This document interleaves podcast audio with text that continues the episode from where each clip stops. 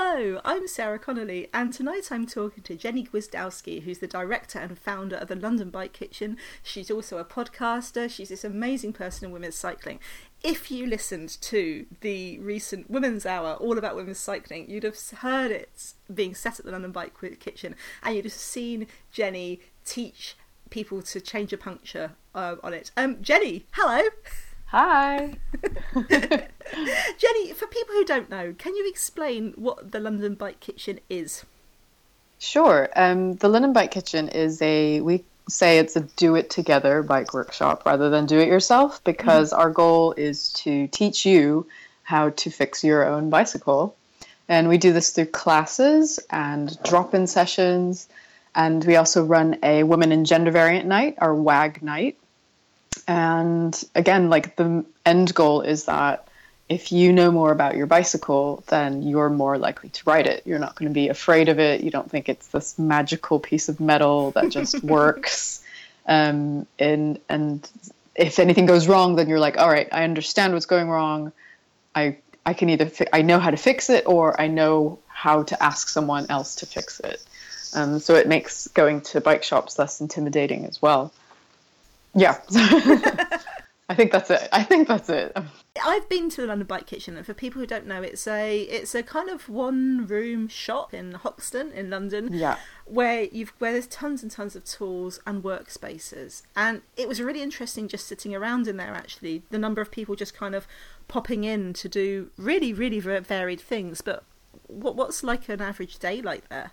I don't think there's such thing as a typical day. We have a lot of tools, but we actually don't have a lot of space. Mm-hmm. So we're restricted to four work stands, um, but we do have a wonderful enzymatic parts washer. So we highly encourage people to clean their drivetrain because it's one of the best things you can do to take care of your bike. Um, so there's a lot of cleaning going on. Uh, unfortunately, people often ignore the sounds that their bike is making. So I really want to do a class. I do a, a session at our WAG night called the Bike Whisperer, where you have to listen to the sounds your bike is making because those that's your bike talking to you and telling you what's wrong. And from those sounds, you can kind of decipher: oh, is something loose? Does something need to be lubricated? And then those issues should be addressed because a quiet bike is a happy bike. So a lot of it is just working to get your bike to shut up but that can be multiple reasons why that's happening. So there is no typical day um, at LBK.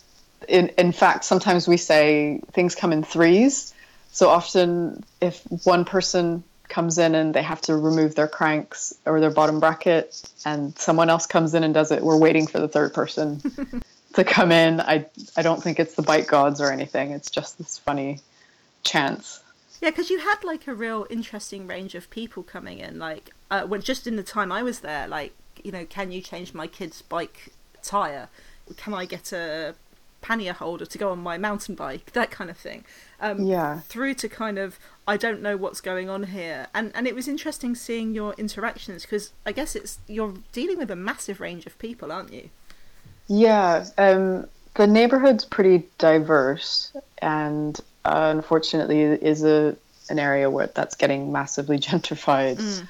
But we try to keep our prices low and affordable for anyone to be able to come in and either work on their bike and or uh, if we work on it because we also do repairs now. Um, we have to diversify our income streams. Yeah, I think it just comes with comes with the territory. I mean, that's London, right? Like yeah. the London is a bunch of diverse and interesting people, but we're here to help people with their bicycles. So no matter what your background, we want people to come in and learn about their bikes. I mean, when, when I first heard about your place, the words trendy Hoxton were attached to you a little bit. And I was a bit surprised because you're not in what I imagine as trendy, you know, you're not in the kind of trendy part of town. You're, no. you know, you're you're very much you know surrounded by estates in that very Londony way. That there's some wealthy areas down the road, but you seem to be in the heart of a kind of traditional East London community almost. Yeah, we are actually. We're on the New Era estate, which was built in the 1930s. It was the site of a bit of a showdown in, I think it was 2013. And um, when the building was sold to real estate developers and we were given eviction notices and then Russell Brand got involved and there was a big campaign to save the estate and um, ended up getting it resold to a social landlord and so we didn't have to move out anymore um, so thank you russell for that uh, but yeah the estate is everyone's super local um, it's really nice chatting with some of them because there, there's one guy, Gary, who's been there since before the war. Like he remembers wow. playing in the, the bombed out areas as a kid. And he shows me pictures of his bike and yeah, it's it's a really nice area in terms of just like really nice people. Like everyone's really genuine and mm it, I mean, trendy Hoxton is around the corner, and it's something I'm very mindful of because of gentrification. Like, there's nothing wrong with um, regeneration and yeah. community building, but it's when you leave those people behind, when you hike up rent rents by like four hundred percent, that's just wrong. Yeah, you know, and and I think we have to actively fight that, and I wish more businesses did. Yeah, yeah, yeah. I mean, we have that in all over Britain, but the idea yeah, of um, yeah. Um, cleansing out the, uh, yeah. the, the, the, undesirables in inverted commas, so that you can rent to students and hippies, you know, um, and hipsters, and yeah. is just is is a kind of especially especially Hoxtonian issue right now, isn't it? Yeah, uh, but like you said, it's happening everywhere. Yeah, around the world, really. Yeah. Can you tell us a little bit about your backgrounds? Because you weren't a bike mechanic before you started, were you?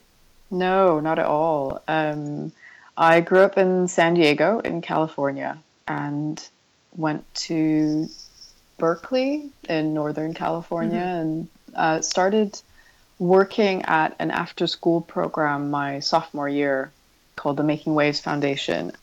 That's the first job I ever held that like stuck with me. Mm-hmm. Like I really, really enjoyed it. Like prior to that, I was just working retail, um, and I hated it. It was really soulless. And then started tutoring middle school kids, and it was really fun. It was hard work, but I really enjoyed it. I started to get more involved with that program, and after I graduated, I went and worked there full time. And then um, decided, well, I uh, at the time was also in a really terrible, terrible uh, relationship that was emotionally abusive, and I was like the only. I knew that I knew it was wrong, but for some reason I couldn't get out, mm-hmm. and I realized the only way I was going to get out of it is if I left the country. So wow. uh, I applied for the JET program and moved to Japan. I got in and uh, ended up teaching and that's in inverted commas as well, teaching English in Japan for three years, which was um, amazing. It was a life changing experience, not just because of living in Japan, but like all the people I met who were also in that program were from around the world. And mm-hmm. that's when I started traveling and got the travel bug. And um, when my contract was up, I was like, I don't want to go back to the States because George Bush was president at the time. And uh, Poland had just joined the EU, and my boyfriend at the time was English, so I thought, let's move to Europe. And yeah. so I did, and so got a job working at an environmental charity doing their marketing. Uh, started off like assistant comms, and uh, really cut my teeth. My boss at the time, Hannah, was amazing. She taught me to be a, a better writer, and I got really into social media as well. Mm-hmm. Like I signed up to Twitter and started to just really understand kind of the mechanics behind marketing and how to create a brand that um, resonates with people and how to write a good newsletter. And so I took these skills and um, that job allowed me to get a bike, like a proper bike, mm-hmm. uh, a road bike from Brixton Cycles, actually. It was a Le Monde and that's when I like properly started cycling. So I, I drove all the time in California. You just drive. Yeah. Um, and then when I got to Japan, I was like, oh, I'll get a scooter. It'll be really fun to zip around, you know. And then my school gave me a bicycle, and I was like, "What is this piece of shit?" Like, it was a hunk of metal. Like, re- it's called a mamachari, which stands for Mama Chariot. Oh, I've because, seen one.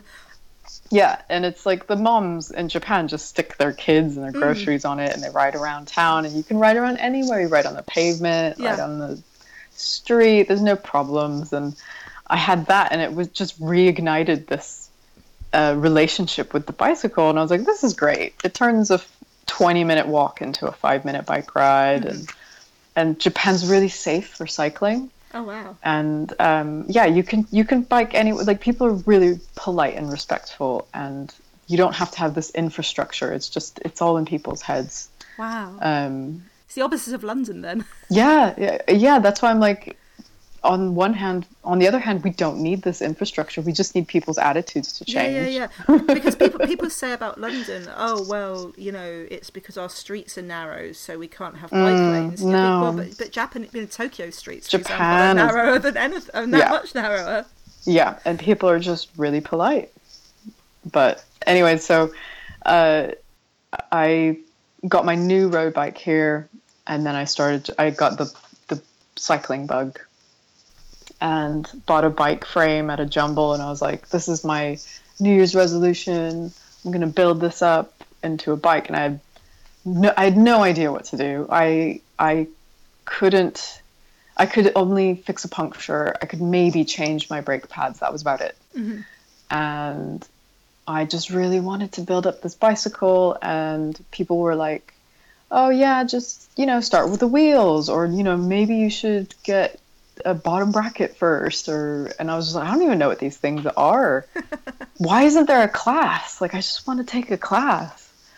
And so uh, my one of my flatmates at the time was also from California, a recent transplant, and she's like, "Do you have a bike kitchen here?" And I was like, "No, what's that?" And um, bike kitchens are found all over the country, uh, in the U.S. and also around the world now. Um, they're mostly volunteer-run projects that are uh, bicycle library libraries. You can use the tools and work on your bike. Um, there's all different structures and uh, business models for them. Mm-hmm. Um, and I just thought, uh, well, I'll set one up here. Wow. just really naive. And I spent a year like searching for uh, an empty shop front, searching and, and applied for funding and got lucky with the funding from London Cycling Campaign. I got five grand for tools. And then I was like, oh shit, I don't even have a property. I don't have a place to do it. What am I going to do? Like, I have to do this now. And lucked out with the space we have now. It, it was on my daily commute. It's on Whitmore Road, which is uh, very close to the canal. And there's about 10 shop fronts and half of them were closed.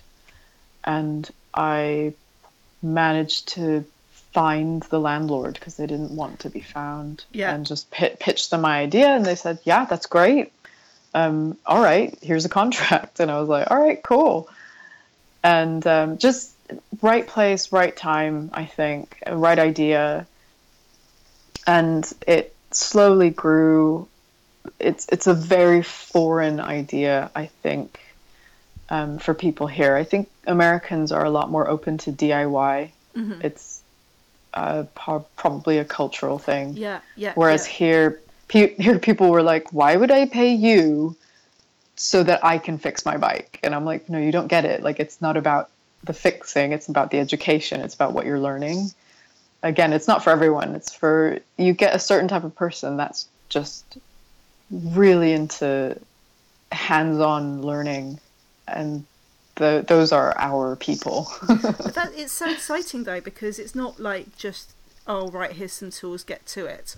Or the you know the kind of people who take your bike away and you never know whether you're being patch you know you obviously you're being patronized quite a lot. Yeah i've been yeah, anyway that happens yeah. And it's it's that kind of ability to empower people into cycling is just, yeah. I, I admire it so much well, it part of it was necessity, right? Like uh, our workshop is so small that we had to focus on well, what would make us different. You know, why would people come to Yeah. us?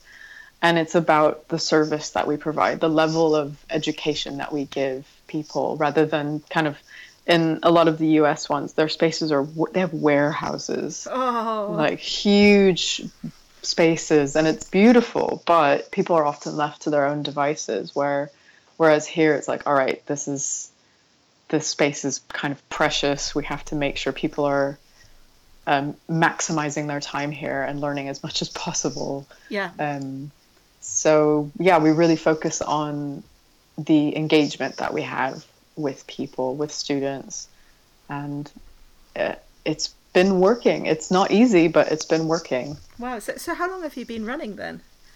Five years Five years. And you and you yeah. and you you're kind of you said you were diversifying, so you also do, uh, you know, standard repairs.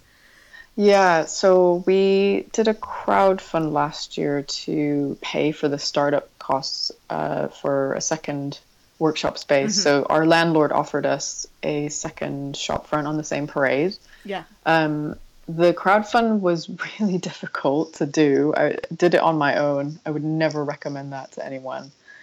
Um, always get a team of people if you're going to do a crowdfund.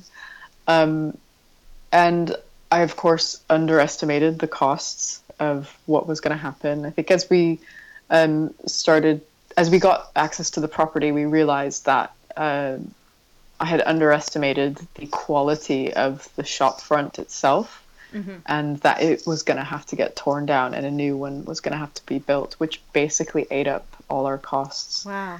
So there was there were a lot of like s- stops and starts, and like also I was like going through a breakup and then like depression and like all this stuff, and it was yeah, loads of uh, obstacles happening at during the cur- course of the past year, uh, but lots of good things have come of it as well. And I've recruited a new workshop manager, and we've got a new bookkeeper volunteer, and those are my weaknesses. And Right. I I'm like now's the time. I think we have to go into debt, so we're going to be applying for a business loan, and uh, I've made peace with having debt. Like this whole time, I've never gone into debt for anything, and haven't really gotten any grants either. It was just kind of the first grant. Yeah. It's, I mean, it's bad time for grants, isn't it? The last uh, five, ten years. You know, the last five Yeah. years has changed. The, the, the landscape's changed a lot, hasn't it? Yeah, yeah. That said, I did just get um, a grant from the School of Social Entrepreneurs.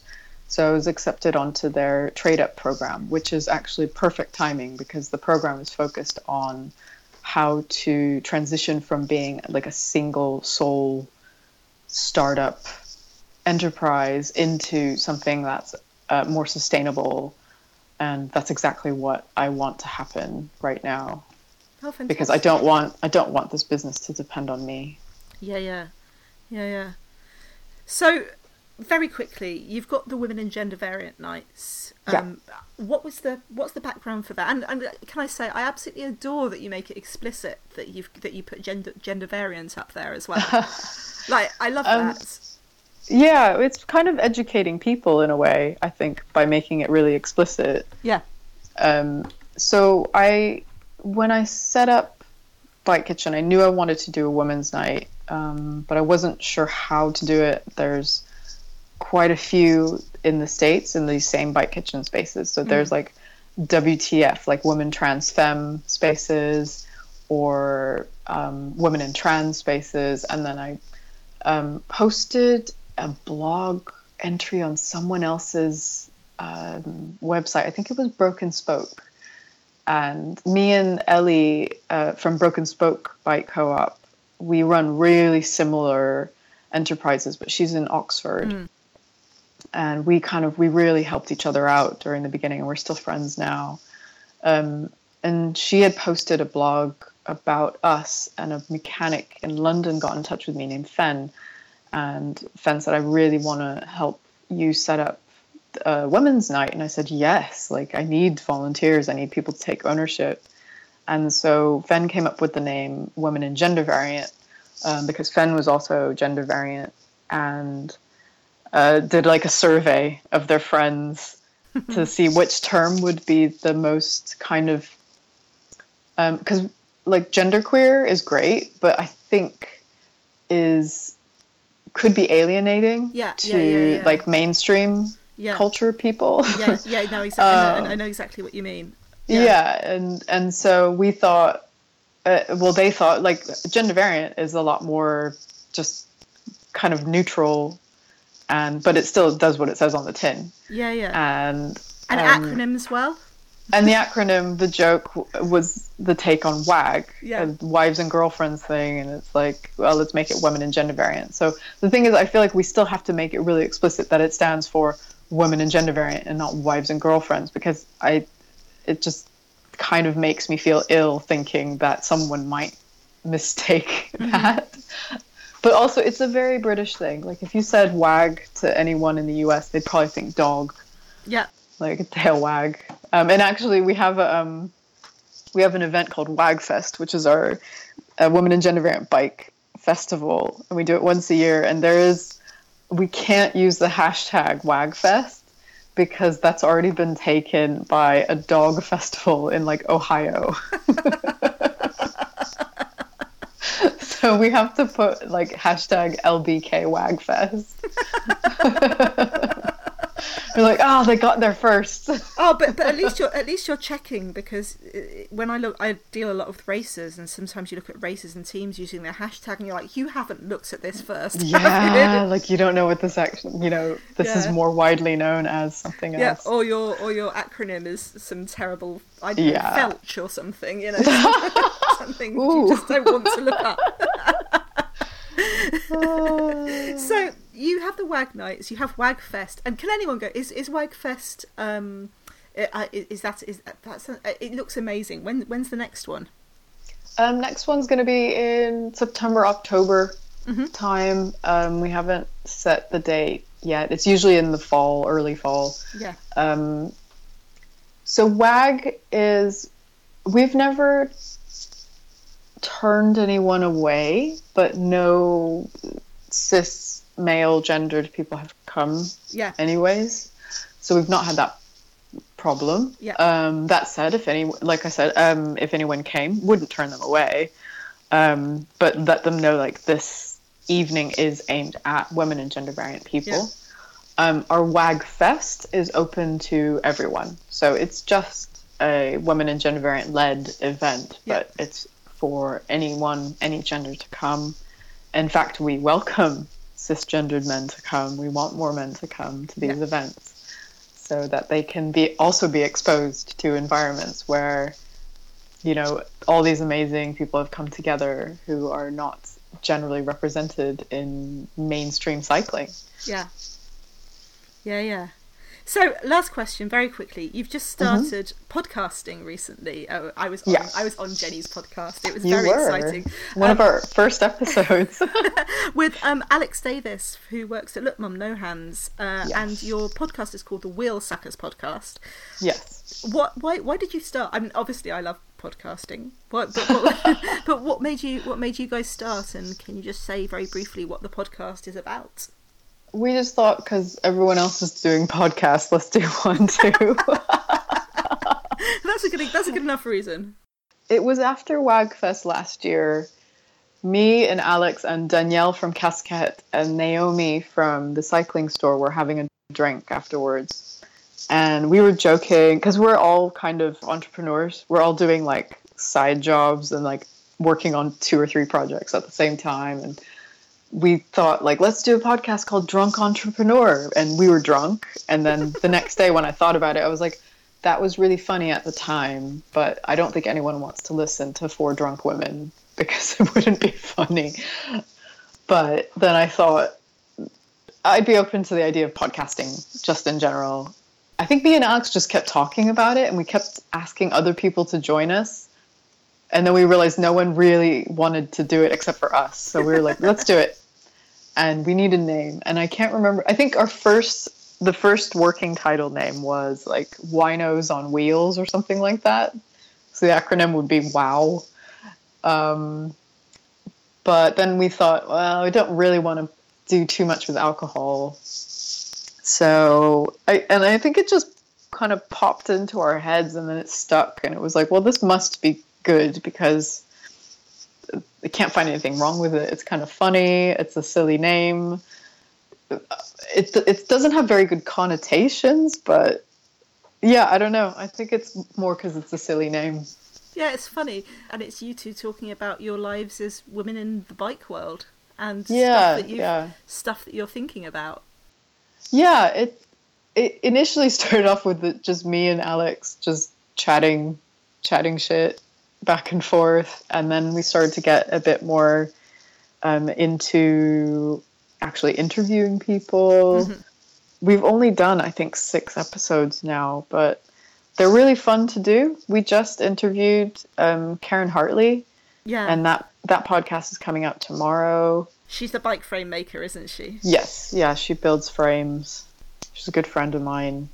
But yeah, I think the idea is that um, between me and Alex, we like know lots of bike industry people, and we like to have a fun time and make jokes. And so we, yeah, we just really enjoy doing this podcasting business. Oh, it's awesome! And you've got a book in the works. I do. What's your book about, and when's it out? um, it's a book called How to Build a Bike. They say write what you know. So Yeah, yeah.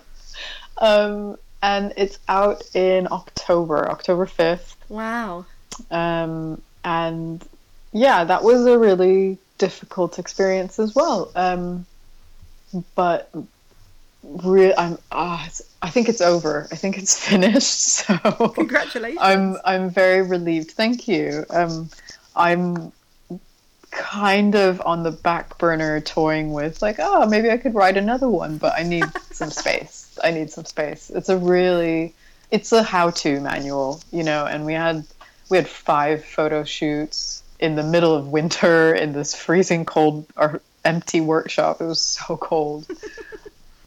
I'm so paranoid about writing something that's not widely accepted as um, proper maintenance, maintenance or not really maintenance, but um, bike building etiquette um, technique. I'm highly aware of the trolls out there, like the bike people that have nothing better to do but critique other people's technique and. But that, I mean, they, you, you can't you can't stop them anyway. That's true. I, I need to make peace. I think I've mostly made peace with it, but what helped was I got the book technically edited by two other mechanics, Yeah. um, Megan Somerville and Ellie Smith. So, and they're all they're both very anal about their bike maintenance. So Yeah. yeah, one of them, Megan's an, actually a, a trainer, so she she trains people and certifies them to become mechanics. So I trust her. Yeah, yeah. I mean, the thing about the trolls is, I mean, there was someone who made a comment about the women's hour thing, going, "Oh my God, why is it called the London Bike Kitchen? Is that because women just should stay in the kitchen?" Which was the stupidest when thing. was that? That was on Twitter. It was one of the I Twitter missed comments at the time, and it was the stupidest thing I'd ever read because, like, uh, like, what are you even talking about? Like, of course, an organisation run by a woman teaching people, but especially having a focus on women teaching bikes. Of course, it's not about women should stay in the kitchen. wow, I'm I can't believe I missed that. Oh, you could probably Like, find it. It was Um, like no, tweet. I'm okay. Like, I'm cool. I don't need to find that. I know, it's the sort of thing that you think about replying to before you go, oh fuck it, it's probably just someone who trolls the woman's hour hashtag. Yeah. Someone who trolls that who trolls woman's hour, like like I'd I'd send him the gif of that that guy blinking, you know, the blinking dude gif. Be like, what? so. I've taken up loads of your time tonight, and thank you so oh, much. no worries. If people want to, Thank you for having me. Oh, oh, I I just, I love, I love, I love your work, Jenni. I love your work. I even made a second attempt to to look at um, women's pro cycling, but it, again, like it hasn't taken. it didn't it didn't work. I, I think it's really hard to find it. Like Yeah. I'm No, like, no. why can't I just be on the radio? Like, I'll just turn it on. Yeah, yeah, yeah, yeah, yeah. Because you need Wi-Fi and blah blah blah. No, I know, I know. Yeah. But if people want to find you, the London Bike Kitchen is lbk.org.uk. Yeah. And if people want to donate to the London Bike Kitchen, if you like the work of, that Jenni's doing, then there's a donation button there because oh my Yes. god, it's just great. And you're also on Twitter um, Yes. as at LDN Bike Kitchen And Instagram. and Instagram and And, the and Facebook. and the London Bike Kitchen LBK WAG has its own has its own Twitter. And yes. We've branched out. I must follow it actually. And if people want to find your podcast, where do they find that? We are on both SoundCloud and iTunes. Um, and our episodes are nice and short. They're about 30, 35 minutes long, so we Yeah. won't take too much of your time. So this, for anyone who listens to my podcast, this is legit 30 to 35 minutes. None of mine. Oh, yeah, it's five hours. Um, and if they want to find you personally, where do, where are you? Um, I'm on both Twitter and Instagram at money underscore melon. money melon. Money Melon. So Yeah. definitely check them out if you're in London and you want to learn how to fix bikes. Um, that's exactly where to go. Um, if you're anywhere else, when you are in trendy Hoxton, Then- or If you want to escape trendy Hoxton, then- come to our workshop. come to their workshop and yeah, make sure you follow. Make sure, absolutely make sure you listen to Jenni and Alex because they're so fantastic and awesome. And Thank hope, you. and yeah, and buy Jenni's book and go to go to Wagfest in the autumn. Yeah. cool. Thank you, Sarah. Oh, thank you so much, and mad, mad good luck in the future. Thank you. I'm going to need it.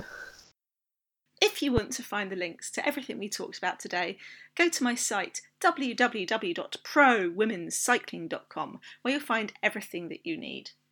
Big thanks to my Patreon supporters who fund me to do this kind of women's cycling work. I appreciate you more than you know.